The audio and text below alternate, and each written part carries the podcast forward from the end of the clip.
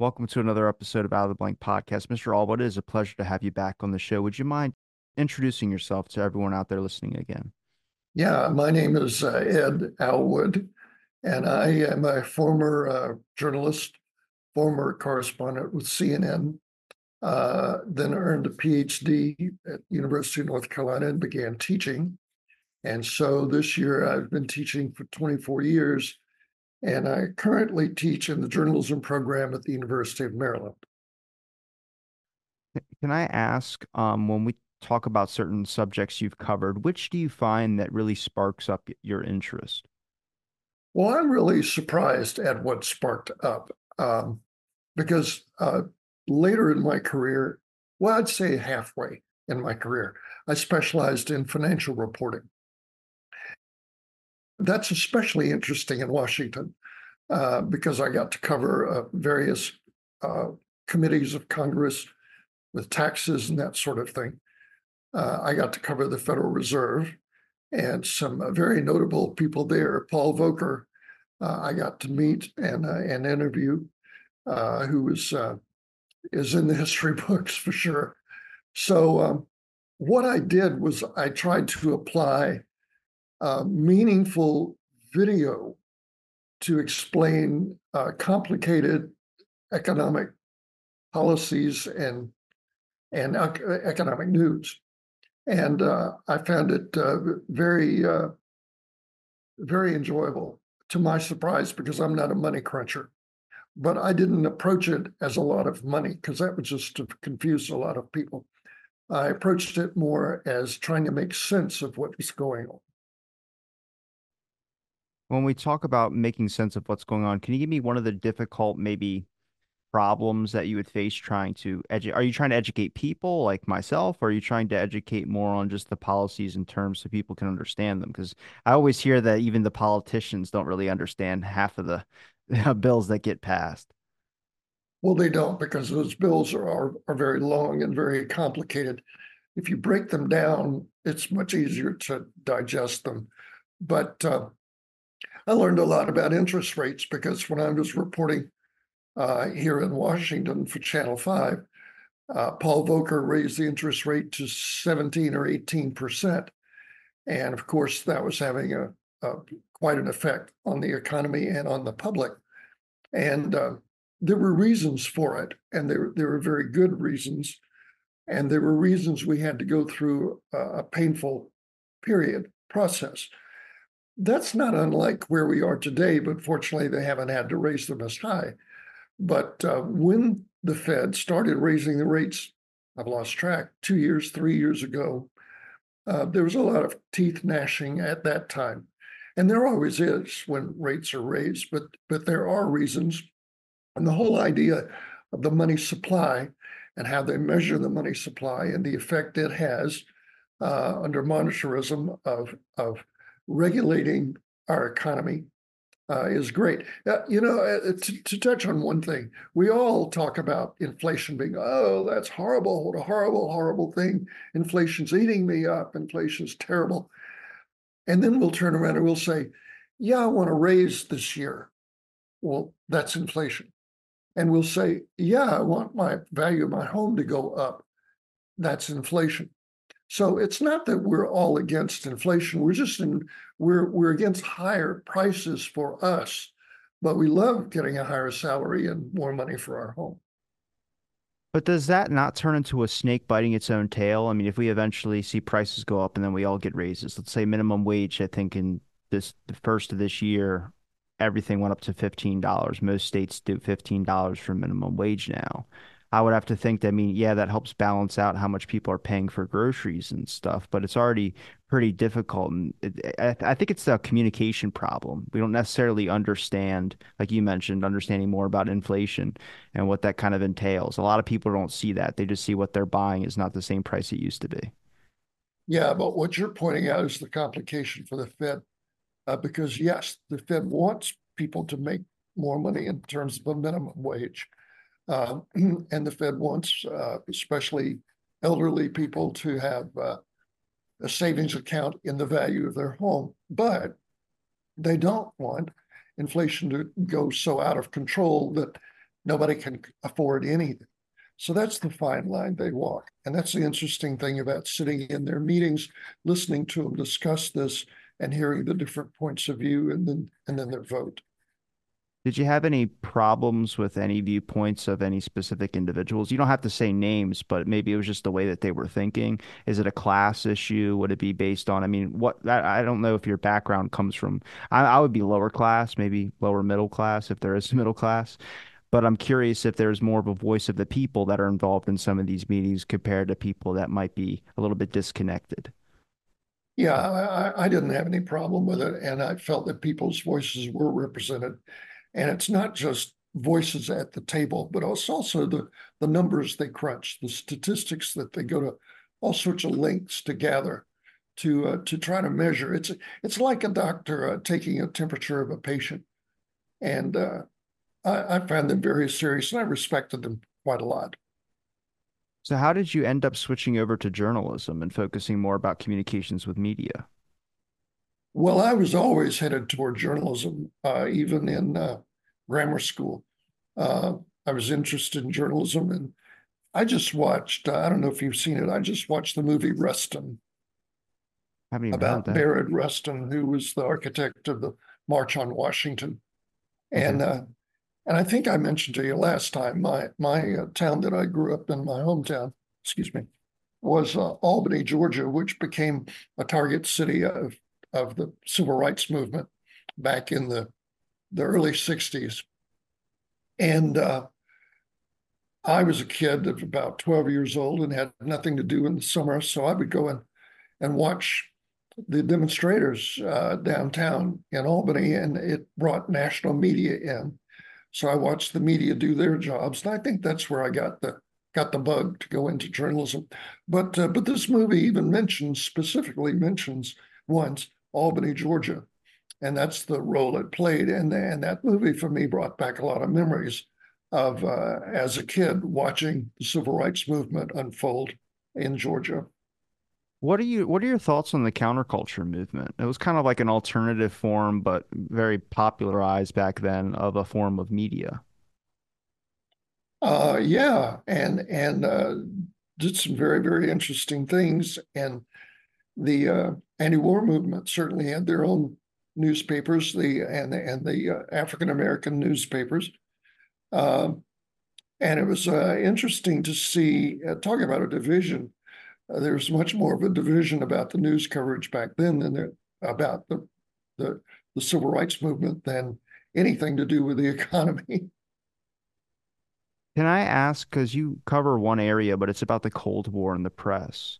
Could you give me a breakdown of your understanding of the Cold War in the press? I have a fascination for it only because it seems like the 60s and 70s. Maybe I was just born in the wrong generation. I know people toss that out a lot, but looking back at it, I find it so fascinating. But also the fact that a lot of this information that we know about that time period, at least some background events that were going on, were explained back then. But a lot of that information came out later, 10, 15 years later, about what was really going on.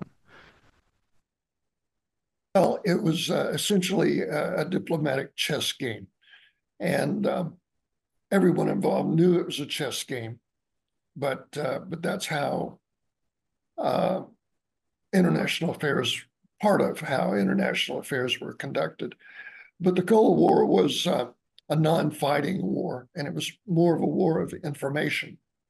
And um, it wasn't just uh, stealing secrets and passing around secrets, uh, which certainly involves information, but it was also even public information and a, a battle for uh, public opinion. And so the Soviets, for instance, were were trying to uh, find a soft spot in America's heart. Uh, and America was trying to find a soft spot in the Soviets' heart, so to speak, with uh, public opinion. But also there was uh, there was spying that was going on, which makes it a tremendously uh, dramatic period of time. There's a thumbnail. I, I hope that was clear. Yeah, um, I wanted to ask, what would you say would be the most effective form of press back then? I mean, would you mention like the newspapers? I mean, voices like Walter Cronkite. It seems like there's a lot more individual characters I would say that caused people to connect with. I think that's what made Walter Cronkite so prominent was the fact that he kind of had a more of an emotional response than a lot of the stuff that was getting displayed back then. Well, that's true. And that was a big part of the Cold War. And that was the Vietnam War, which was a hot war uh, rather than exactly a Cold War, but it, but the two kind of exist simultaneously. Um, for people today, young people especially, it's difficult to imagine what media was like back in that era because today there's so much media and so much to choose from. Uh, but back then, there were essentially three major TV networks. Um, and in most towns, there was uh, one or two local newspapers. And for uh, information on Vietnam and that sort of thing, a local newspaper in uh, a small town in Iowa or any small town couldn't send a reporter to Vietnam. So the papers relied on the Associated Press. And the Associated Press goes back to the, the telegraph days, actually. but the Associated Press, from its inception, knew that it had to supply news to papers of all stripes, papers that were editorially conservative and editorially liberal. So the Associated Press invented the idea of uh, down the middle of the road, non sensational, non biased, objective news. And by objective, what we mean by that is fairly uh, sourcing information, trying to tell more than one side of a story, and uh, being very, very careful with adjectives. So uh, during that era, the era that you're talking about, there were there were very few outlets. Therefore, much of the nation uh, turned to those outlets, which gave them a lot of power in being able to supply information. And coupled with that, so and to a certain degree, power to influence opinion. Now, I'm not saying that CBS, NBC, ABC, New York Times, Washington Post were trying to opinionate the nation because they wanted readers very much like the Associated Press wanted subscribers of uh, every political leaning. Because the more readers they would have, the more they could charge for ads, the more money they could make. So their their goal really was not to to to inform people, not but not to offend them. And um, yes, the, the papers did carry the uh, U.S. foreign policy line, um, but that's not necessarily because they they felt that that was a, a better argument than the Soviets had or the the Vietnamese had. It was because uh, that was the line that our government was putting out, and we elect our government. So we as voters needed to know what our government was doing, what policy it was carrying out, and how it was carrying it out. But the other part of it is that uh, newspapers walk a fine line too, and that they they don't want to offend the readers, and they want to find a way to inform them, even inform them of information they don't the pop the public doesn't agree with, uh, but in a way that doesn't offend them and drive them away because the media, all of them, are businesses. Uh, unless you look at something like uh, NPR uh, or public broadcasting, they're not a business in the same way, but still, they have to be able to appeal to donors. So you don't want to offend your donors. Is it better to have an establishment or media source that's funded by the government or an institution, or better to have it funded by donors? Well, that's debated uh, now, uh, even more than ever. Uh, wondering if the, the route to go in the future for better, uh, more reliable news coverage, wondering if the route to go is not uh, that nonprofit route. Uh, there are pluses and minuses for both. But I think uh, many people would agree that uh, the uh, editorial standards of in PBS are uh, very, very, very high. And um, they, I have not seen them accused of uh, waffling uh, to be able to woo a donor. It's just the potential is there, but I haven't seen that happen. So I don't know. We'll see. We may see in the future, uh, may see soon, whether uh, nonprofit journalism is is preferable over over what what we have today. What about the consensus amongst the American public? I mean, did you find that it was a lot more easier back in the day because with all these just basic news outlets compared to the massive amount we have today, I would feel like a lot of people would be amongst the same opinion. I mean, it's kind of like if we use the example of like the Pentagon Papers. Everyone kind of had doubts about uh, you know what was going on in Vietnam, and then it, they were only confirmed when these papers were leaked to the press. I mean, good on Ellsberg for releasing those, but also good on the media for stepping up and accepting that and publishing that, because I hadn't seen really any criticism of the government before. I mean, besides an article here about a director or something like that, but that was a turning point in the country that really shaped a lot of events like Watergate and things that followed after. You know, um, I think one of the big things that separates that era from this era is um, by having fewer media, uh, big media back then, there was sort of a level playing field among the public understanding of of what was happening. Not that they all agree on it, but an understanding. For instance, let's go back to the colonial era when uh, there were there were very few newspapers, and the newspapers that we had were all partisan press. They were all connected with a political party, and the way people understood what was happening was they would go to the town square. And uh, they would have discussions. They'd sit on benches. They would uh, have a discussion. And and they all had a, an understanding of the basic facts and then had a discussion about their opinions about the facts. Well, on that public square, there was limited uh, source of information. So it was easy to have a level playing field. Well, then when you got to uh, the electronic era and the and the penny press era, uh, there was still a few con- compared to today media outlets. So you again had pretty general understanding from coast to coast of the facts of what was happening, such as the Pentagon Papers, such as the Vietnam War. But today, it's so fractured, uh, and there's so many different sources, and it's so hard to know which source to trust uh, and which source is expressing facts versus opinion. That we've had a breakdown in the national national understanding of uh, what the discussion is all about. So that's made it much, much more complicated. Can I ask how, how do you feel about political biases in press reporting? It seems like back, I mean, back then, at least from what I'm looking at from the 60s and 70s, I mean, it wasn't as clear. I mean, maybe you could tell back then if you lived and got to experience it, but it's so apparent to me now when I look at different media reporting and journalism that you can easily point out a political bias, whether they're Republican, Democrat, whatever side that fits your narrative, you can choose. And it makes it very difficult to get on a consensus of things. So you see events differently. Yeah, but what do you use to to see that bias? Probably your own bias.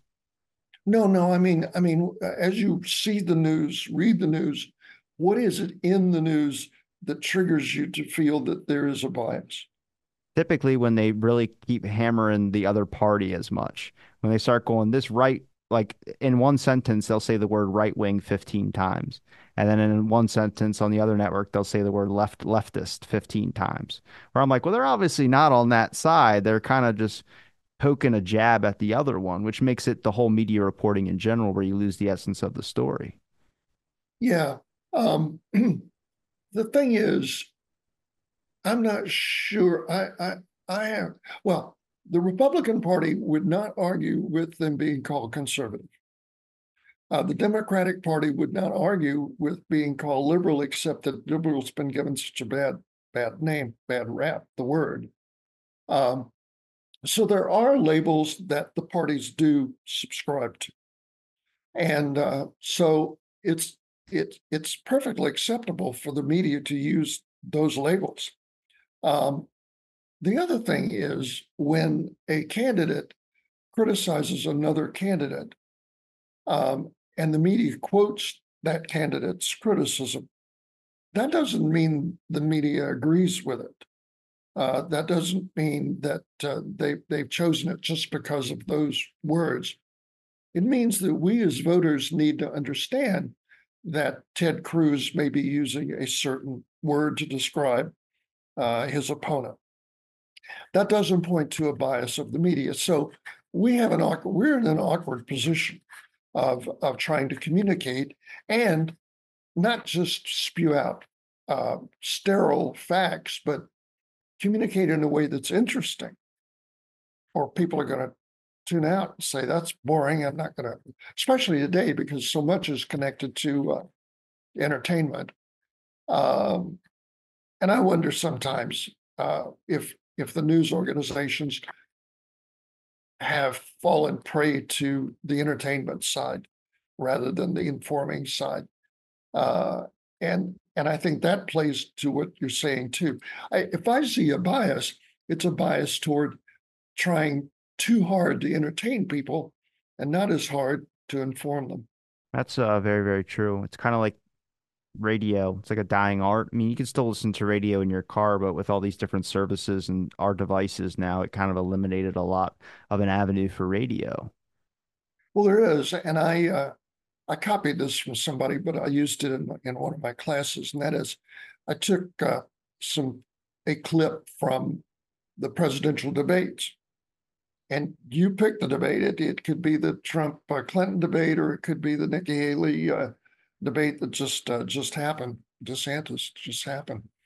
Uh, but I, I, would pick a clip of uh, of them scoring a point and then edit it next to a uh, professional wrestling match, throwing the other wrestler on the on the the the, the floor of the of the riser, and then go back to another clip from the debate and then another clip from the wrestling match. And and you get the point. It's it's the same type of atmosphere at the debates now that we have with professional wrestling matches.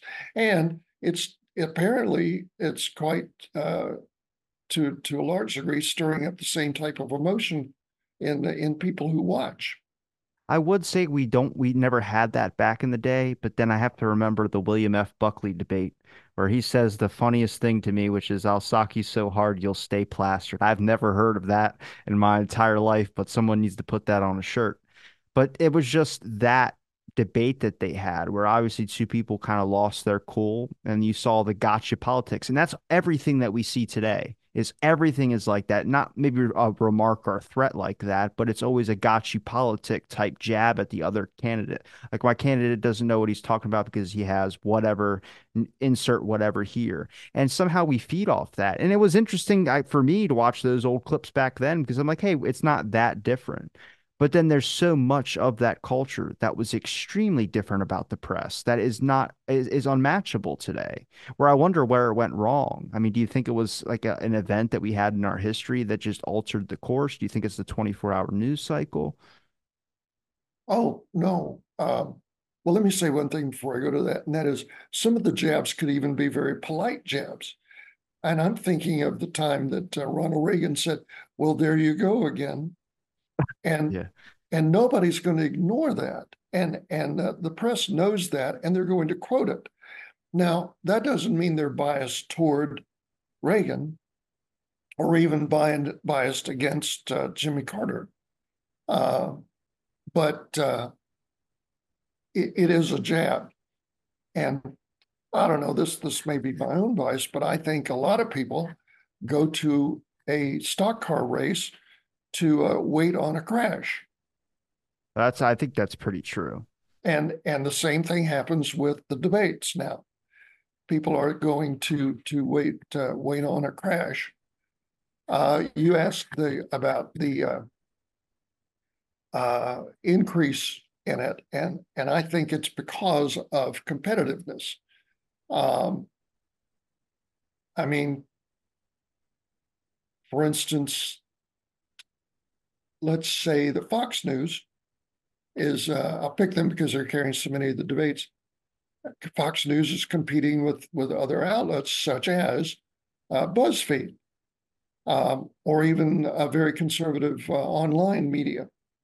So because of that type of, of competition, uh, they need those wrecks on the stock car racing track uh, to hold on to people. They're, they, I would imagine that the executives of the networks are just sitting and clapping every time there's a jab like Yeah. that.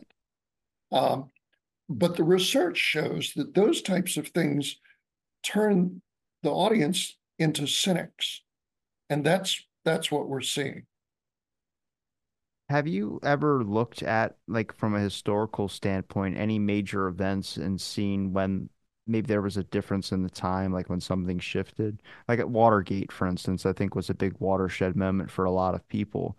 But there's plenty of other examples you could probably point at through history that had some type of impact that were largely affected. I mean, I would consider an example that wasn't known for the longest time, but it was the use of the intelligence services using journalists. Um, in various different areas, whether it was overseas that was exposed by the church committee and even domestically as well too. I mean, it brings up a big question for me ethically about press freedoms. But I, I don't know how long that had been going on for, and I don't know if there was any other events that could even match that. I'm sure there had to be. Well, the using journalist uh, part is an interesting example because uh, the only way we know about that is uh, William Colby was testifying, the uh, head of the CIA was testifying and uh, gave his what's been called the dirty laundry talk uh, on the Hill. And so we know the information you just mentioned, but we don't know very many details. And uh, in my research and, and dealing with uh, some journalists that I suspected were on the CIA payroll, I've tried to get their files from the CIA under the Freedom of Information Act, and I can't.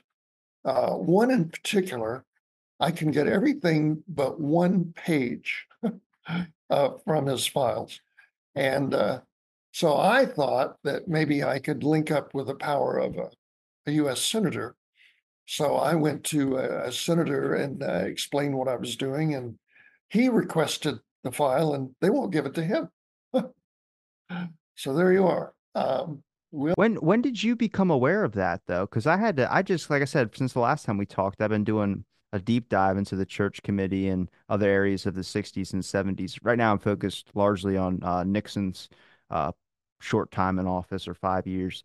Uh, but I'm curious, were you able to really capture it earlier? I don't I mean, I don't know when the records essentially came available. I'm guessing a little bit after Watergate when the church committee was out there. Um, but William Colby, you, that was a great example. I mean, what are your thoughts on? government having that power to influence journalists. I mean, we know they blocked some literature books as well too with writers. well, um, in this case in particular, it it it takes two to tango. And it wasn't just the CIA wanting to use journalists, it was it was journalists uh, wanting to do something in a patriotic way.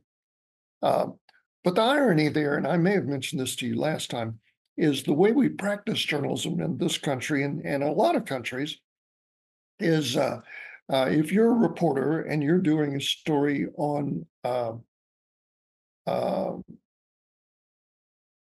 the Pentagon deciding to use a uh, uh, a landing field near your home for drones, you're a local reporter and you're going to do a story about, hey, wow, the Defense Department's going to use local airstrip for drones. In fact, it may mean more jobs for our area, it may be more income, et cetera, et cetera. So the way you cover the story is you go to the Pentagon and you interview him. And then you go to the local mayor and you interview local mayor, and you probably tell the mayor something that was said at the Pentagon to get his reaction to it. Well, that's fine in our country, and we we accept that as a, as a normal way of doing journalism. But in other countries, such as the Soviet Union um, and uh, Eastern Europe during the Cold War era, that can easily be seen as espionage. Because what you're doing as a journalist is uh, taking information you were given that's government information and giving the information to someone else. And so the idea of spying in that era, uh, you have to look at the definition of spying very carefully and see if it's the definition used in the West or definition used in the East. And that makes it especially complicated. Um, the, the question that you raise is journalists who accepted money uh, from the CIA in exchange for information like that, or maybe the CIA arranged for the journalist to, uh, under the cover of being a journalist, to be able to interview someone in, in a foreign capital, for instance, and then bring the information back. That's the questionable and, and ethically questionable activity. And that's what I wanted to find out because one journalist in particular that I, I uh, researched was accused of being a spy and uh, the CIA wouldn't uh, wouldn't. That's that's one of the ones I requested information on. They've never given information about it. Why were you concerned, or were you thinking he was a spy? Because the uh, the the communist government of Czechoslovakia had in, arrested him on espionage charges and put him in prison.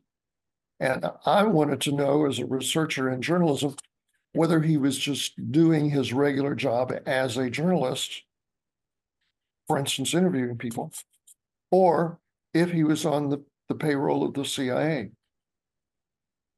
Did you ever feel like it was a bit of paranoia at the time? I mean, with that fear of communism that was out there, it seemed like it was there's a lot of propaganda that was getting tossed in the mix, whether it was with the film industry or whether it was with media, um, from both sides. Not just nobody's not at fault here, but when you really examine it, I mean, the paranoia, people are hiding under their desks thinking that was going to stop a nuclear bomb from going off. Like that's a that's a disconnected feeling than what my generation has to deal with today.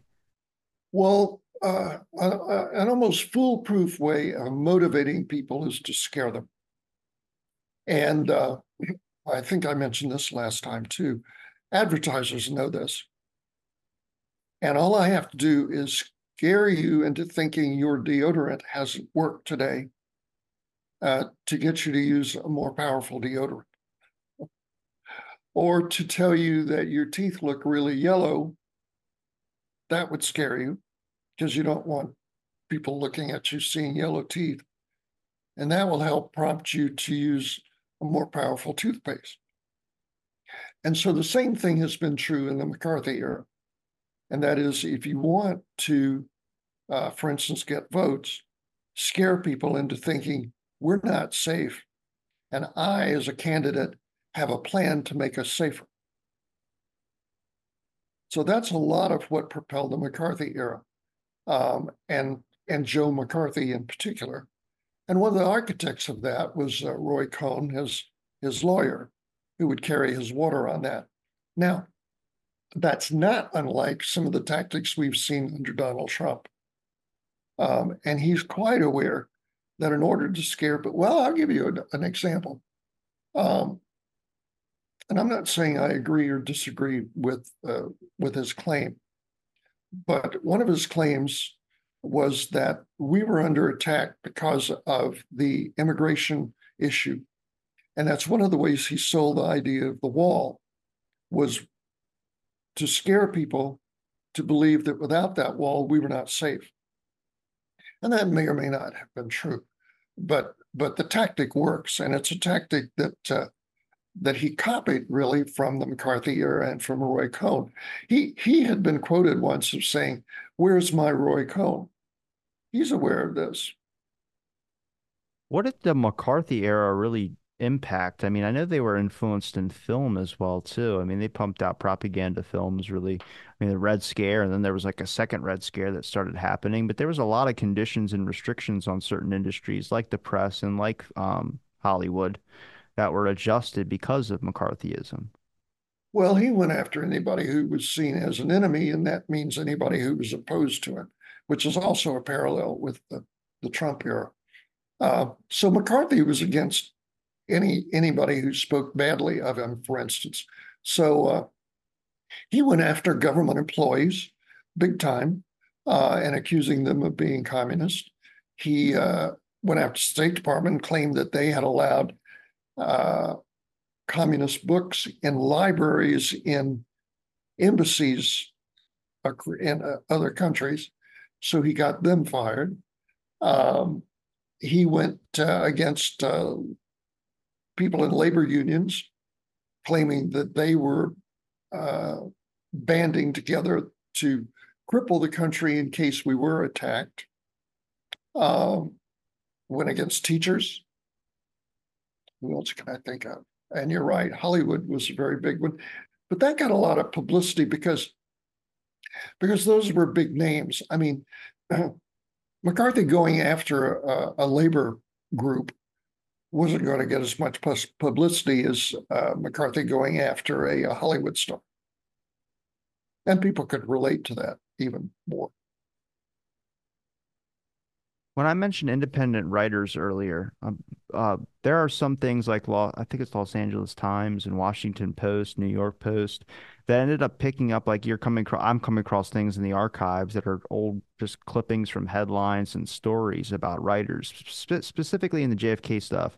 But there's a lot of stuff that even talked about with like Carl Bernstein, Bernstein. I might be saying his name wrong, but with Mark Felt you know, I don't believe Mark Felt was just one person. I think it had to be multiple people. I think that's a lot of people share that same value. But that was the first time that a source was ever confirmed off one, not with a backup source. Usually you need two points of identification or verification there, but we only had one with that one. And it seemed like everybody agreed.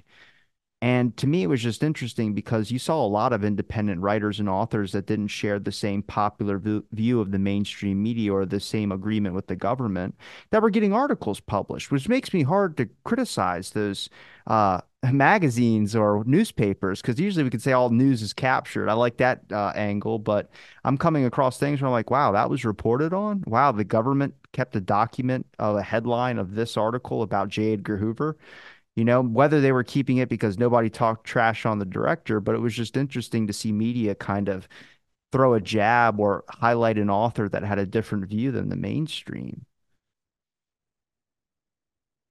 Um, I'm not a libertarian, but I damn if I don't judge our government a little bit. I've seen too many bad things they've done in the past. Oh yeah, I mean, uh, and the Vietnam War, especially with my age group, is a shining example. But um, the New York Times, back when it was in its young days, uh, Adolph Ochs, who bought it, an immigrant from Germany, and bought it. And one thing he instituted that became a standard was the idea that news would be on the news pages and opinion would be on the op ed pages. And so um, on the op-ed pages, you have the newspaper's editorial, and then you have guest columnists. And yes, the newspapers tend to take a certain uh, lean uh, on their editorial pages, whether it's it's conservative or liberal or or uh, usually there's a distinctive lean. And then they invite columnists to uh, not only echo that lean, but to to have the other side. For instance, George Will being in the Washington Post on the on the, the op-ed page. Uh, and often they have a conservative writer, and and I I think the Wall Street Journal even will have from time to time a liberal writer uh, to bring out the, bring out the other side.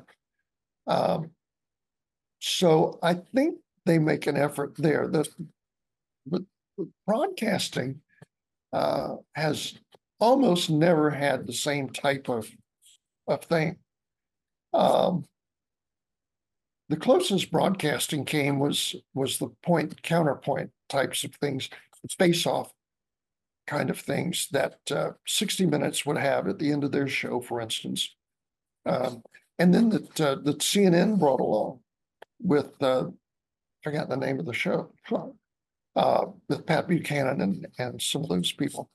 So I think there is an effort there. But when you sit in the newsrooms and, and when you own a paper or an outlet of any kind, even, even, even a online outlet now, you have to ask, what do people want to know about? What subjects do they want to know about? Um, and when there's a subject that, that all of a sudden there's a very, very radical view, responsible papers want to know, is that radical view dependable or not? Or are we going to uh, shine light on the radical view and then find out in a month or two that this was a lie, which is going to embarrass us and drive off people relying on us for news. So this is the fine line that uh, that they walk. But also, what is the political ramifications for reporting on something that might be true, but that might not be the best thing to be reporting on, whether you're going to get scrutiny from the people you're maybe telling the story about? Yeah, but but I find I have found that that uh, uh, Everyone crapped on Nixon, but I would be afraid of Spiro Agnew. Apparently, he was a bulldog. Yeah, yeah, he was. Uh, but uh, people people have a uh, people who have media have an have an instinct about them that they uh, they they like a good controversy that uh, stirs debate and and brings more more readers, more viewers. What when it comes to the history of broadcasting, who had the biggest impact? I mean, president wise. Obviously, every president has made statements. Um, I'm just curious if you have any in mind that you could think of. It doesn't have to necessarily be just one, but learning more about Kennedy, I mean, I think a lot of what boosted Kennedy's votes was also the fact that he did a lot of television um, appearances, media appearances. He was partially afraid that the press was going to clip things that he said and take it out of place. Um, so he believed that going on and speaking in front of a public for however long those television segments were were a great way to connect. And I think there is evidence to support that those did boost up some of his results in the polls. Um, we have to go back to the beginning with FDR. And of course, he was so smart to uh, begin those fireside chats. But the really interesting thing is, and I don't off the top of my head know the number, but he didn't do a lot of those. He only did, uh, I don't know if it was 12 or something, a, a, a, relatively small number. And, and that was key because that way people didn't get tired of hearing him. He didn't get to be kind of run of the mill. And that's where Trump made his big mistake with Twitter. He did it too much and it, it became uh, run of the mill. People, people began to uh, ignore it. In the beginning, no one ignored it. And then he did it so much that they ignored it. So anyway, FDR was very media savvy with, with radio. And then uh, Truman became media savvy and television came along. And Truman knew how to make speeches that uh, that worked really well on television. And uh, the TV care the first convention they carried was with uh, Truman's convention in Philadelphia. Uh, Eisenhower came along, and Eisenhower, being a Republican, uh, had a lot of friends who were in the uh, advertising and PR industry. And uh, Rosser Reeves uh, was one of them, and he's the one who took Eisenhower under his wing and developed TV commercials with Eisenhower. Uh, and what Reeves did was he took a camera crew to uh, Fifth Avenue in New York and stopped people along the street and asked them, What question would you ask Eisenhower? And on film, they asked the question. And then he went to Eisenhower and had Eisenhower film an answer to each of those and intercut them. And uh, and it was very interesting because uh, you can see how crafty it was because all of the people who asked a question looked up and Eisenhower always looked down in giving the answers. So when they were edited together, you had this this this kind of subliminal message that uh, he was on high and and they were they were lower.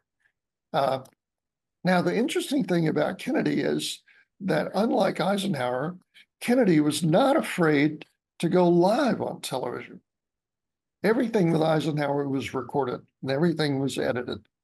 Uh, but Kennedy broke through with the live press conferences and, and live television.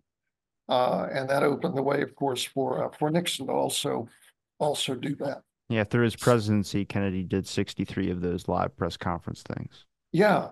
And uh, then it has been said that uh, those debates with Kennedy, which were certainly live, uh, influenced the outcome of the debate because Kennedy came across as very self confident and younger, and uh, Nixon less self confident and uh, uh, circles under his eyes, et cetera, et cetera and that that played a huge, huge role. So, have you seen the Nixon and Kennedy debate? I mean, it's pretty clear to me watching visually that just Kennedy looks more comprised and more put together.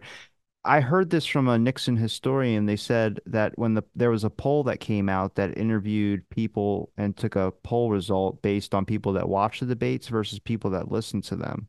And the people that listened to them said that Nixon won. Now there was an issue with the poll just because they didn't they had a certain thing added in. They didn't account for something else from what I was told. But it was because you couldn't see the sweat on Nixon's upper lip. You couldn't see that he didn't want any makeup on him. He was kind of rushing. He was a little bit under the weather, which I think visually, when you see that on TV, Nixon kind of looks like he's falling apart a little bit during the debates. Now, I am a Kennedy fan. I think what Kennedy had to say was amazing, but I'm also trying to take account for the times back then, and that was revolutionary thinking. A lot of people were more about how are we going to hit the communists, you know, and Nixon's debate was full of that. But I think it was just interesting. I don't know if you uh, believe that more people thought Nixon won if they listened to the radio compared to if they watched television, but I think it's another medium. Right. And and I was going to bring up radio. My understanding is that the people who listened to it on radio and were polled had the opposite reaction. They leaned toward Nixon rather than Kennedy. So I think that's those two polls are are I think the reason people give the TV such uh, credit for such potency. Have you come across any presidents that made remarks about their own institutions to the media? I can only think of really one example, and it might have changed my way I view him as a president. I don't think we really talk about him that much, but Harry Truman. Uh, he made some interesting statements to the press uh, throughout his presidency that I just thought was pretty hilarious because we don't really, I mean, I believe like a military industrial complex, like Eisenhower said, but when Dag Hammarskjöld died, he said something that was very interesting. And if you know Dag Hammarskjöld's death, it's been investigated well over 10 times. And I think the most recent one was in 2015 by the UN, where they had to re examine it again. But Truman said something to the press, and he said he was on the verge of doing something when they killed him. Notice how I said they killed him. And the press never followed up with anything on that. And I just thought, that's what did you know, man? Like looking back to a historical lens, I'm like, what did what is that supposed to mean? It's like Hale Boggs calling out Hoover and Associated Press recorded. You can watch it on YouTube. It's so eerie. It's like, what do these guys know about the behind the scenes stuff? Yeah. Um, I don't know. I, I can't imagine uh, uh, when Truman said that, I can't imagine a reporter not following up saying, what did you mean by that? Oh, I mean, it's it, that's what happened. Nobody asked him any more questions on that. They moved on to the next thing, which is just interesting in its own because then he even gave an op-ed piece to the Washington Post, I want to say it was, about the Central Intelligence Agency. And he said that he believes that from its original start, its creation from the OSS, that they've lost base to what their original mission was. And then it no like I don't we don't ever hear about it. It's in the archives. I came across it, but I didn't know Truman was like that as a president. I thought uh, more of those people were people like Kennedy that I think we all publicly know that he made statements against certain organizations, and then maybe Nixon because he was going a little bit crazy towards the end. But I we don't ever hear about Truman. Have you ever had a president that you had to change your view on just from looking deeper into their presidency? No, um, well, I guess one example is, uh, and I covered Carter in his last uh, couple of years here, and uh, of course his his defeat was um, laid in the idea of that uh, attempt to free the hostages in Iran falling falling short and the soldiers getting killed. And he took a lot of lot of flack for that and and lost the election. Um, but in more recent years, I, I have had a, an awakening of uh, of Carter's uh, Carter's record, which was quite uh, quite outstanding, and and I think he he will be remembered uh, better in history than than he has uh, uh, during his lifetime. Frankly, He's still alive, isn't he? yes, Yeah, but do you think his popularity is going to go up once he passes away? I th- I think. Well, I'm not sure I'd call it popularity. I think recognition of his contribution will be closer to uh, fact than than it is now. Well, what's the public memory of him right now compared to what you've learned that uh, might be a little bit different? I only know a few things about Carter just when it comes to like JFK files and uh some weird thing about Jonestown where Harvey Milk had written a letter to Jimmy Carter about that. And I was like, look, conspiracies aside, that's just a weird time period, man. There was a lot of stuff that was going on where I was like, I don't know how anybody, whether it's different presidents or not, could even manage functioning with the amount of counterculture and also revolution stuff that was going on. Well, my feeling is that the that the public looks at him mostly as an ineffective president. Um, and I think that's very unfair because he comes from, uh, well, same area Georgia I come from. Um, and uh, if if you have a president who doesn't have a huge ego, they're probably going to come across as being ineffective because we've gotten so used to the, the grandstanding of, you name it, uh, Nixon or uh, to a certain extent Ford when he pardoned uh, people with the Watergate, uh, and certainly with Trump. Uh, it, if we don't see grandstanding by the president, we we think they're ineffective, and I think that's that's where Carter Carter falls. I don't think he was the type to uh, holler from left to right, uh, seashore to seashore, uh, at people about how important he was. What about criticism of the press? Do you think that has a important role to play in the way that media is depicted or media does its reporting? Sure. Um, and the, the, the press gets voted on every day, unlike a presidential candidate, uh, almost every hour. Uh, people, uh, people vote, vote for their, the knobs they turn on the TV or the radio or the buttons they push on the, on the computer. Um, and yeah, the press needs to listen to the criticism and, and weigh it and take it seriously. And uh, if they can rectify a situation, fine. Um, but I think uh, I think a lot of people don't understand how how the press operates and that there are limitations. For instance, I think I mentioned to you last time we talk about bias in the press as uh, one thing, and that is political bias. But there are all kinds of things that cause bias. Um, and it could be uh, the fact that uh, that there was no camera at a certain place when when something happened. Like today, I, I think I mentioned this last time.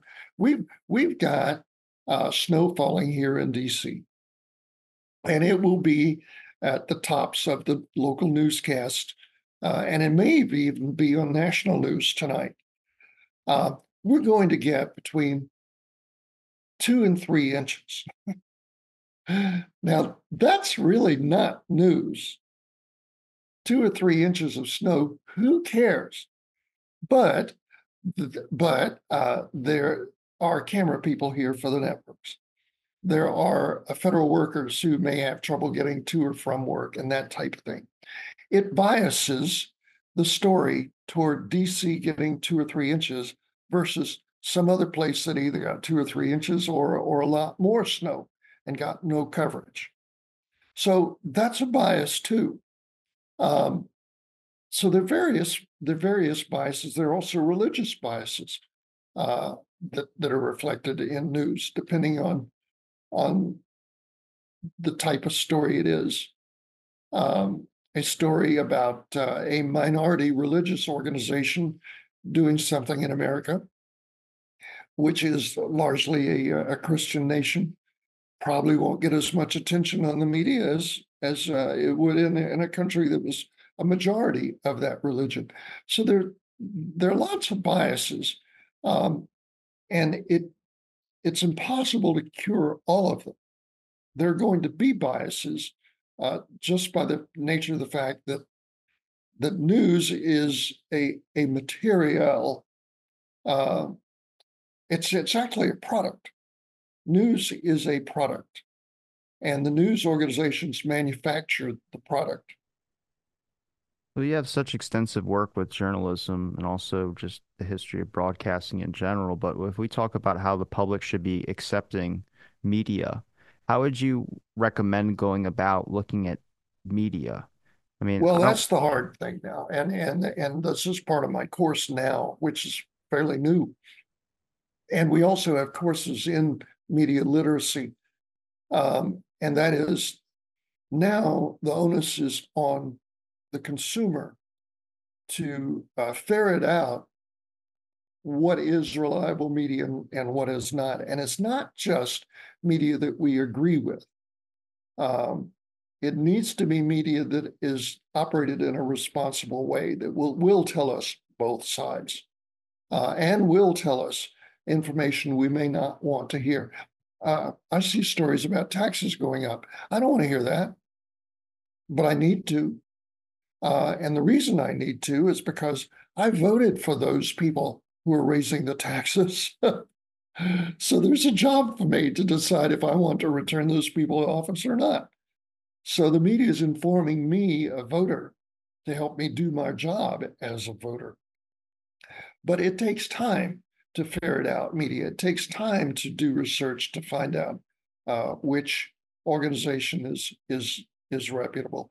You know, I and I may have used this last time we talked, but there was a time when it didn't matter which bank you opened an account with. It was going to be the same thing. It was going to be a checking account, and it was going to clear in a certain number of days. The the fees were essentially the same across all the banks. It really didn't matter which bank you went with.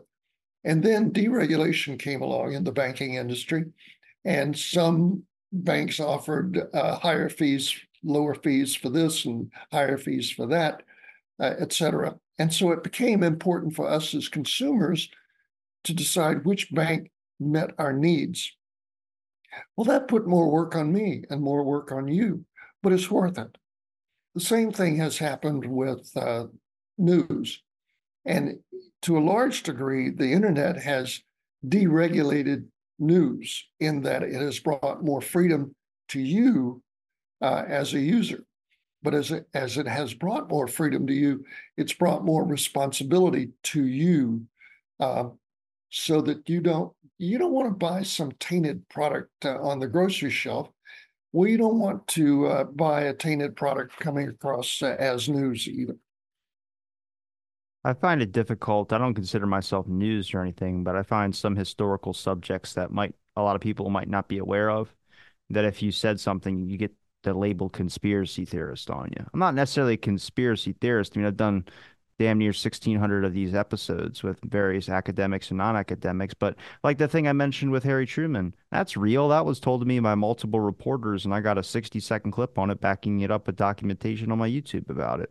But also gerald ford moving kennedy's back wound up six inches in the final commission report that didn't come out until 20 years after the hsca's investigation. Say that to someone people think you're nuts. But then you get all these people. It is known. You can look that up. That will be reported on by various news outlets. But a lot of people don't know that, and saying it makes you sound conspiratorial. It's so hard because there's so much information out there. You can choose what you want to trust and choose what you don't. I'm just surprised we don't engage in the conversation anymore. I mean, it makes me wonder if back then people ever did engage in the conversation. Yeah, well, the important thing you just said was people choose who they trust uh, and who they don't. But so many people today are making their choices based on who they agree with and who they don't. And that's just not an informed citizenry. Um, we have to be grown-ups. And we have to be able to listen to something we don't agree with uh, and not fear that it's going to influence us unless it makes sense. Not, uh, not fear that we're going to be uh, misled somewhere all of the time. But it's difficult in this environment. Do you think we're close to a turning point in this country when it comes to media reporting? Do you think there'll ever be a change or a new direction that will get on to maybe a different track that might be necessarily better? Or do you think this is a good way that we're running? Uh, I, I have, I have no idea. I like that answer. That's a tough question. I'm sorry to stick that on you. So, uh, so there's there's me not trying to fool you into thinking that I'm real smart about that. I'm not. I don't know. There there are people today uh, in those positions trying to figure out what the heck to do, and and the changes are are way beyond what anybody uh, imagined. Uh, to give you, for instance, the um, values of the networks, which used to be mountain high, uh, have come way down, way down, uh, because they don't have the influence they had. Uh, they can't monitor behavioral targeting like the internet can. So an advertiser's more likely to go to an internet advertiser than to a major network, for instance uh, because they get more information from the internet advertisement about what people want, uh, how people view their product. Well, that means the network can't sell as many ads, and it means they don't have as much income because of that. And it means they can't pay as much to reporters or even actors and actresses.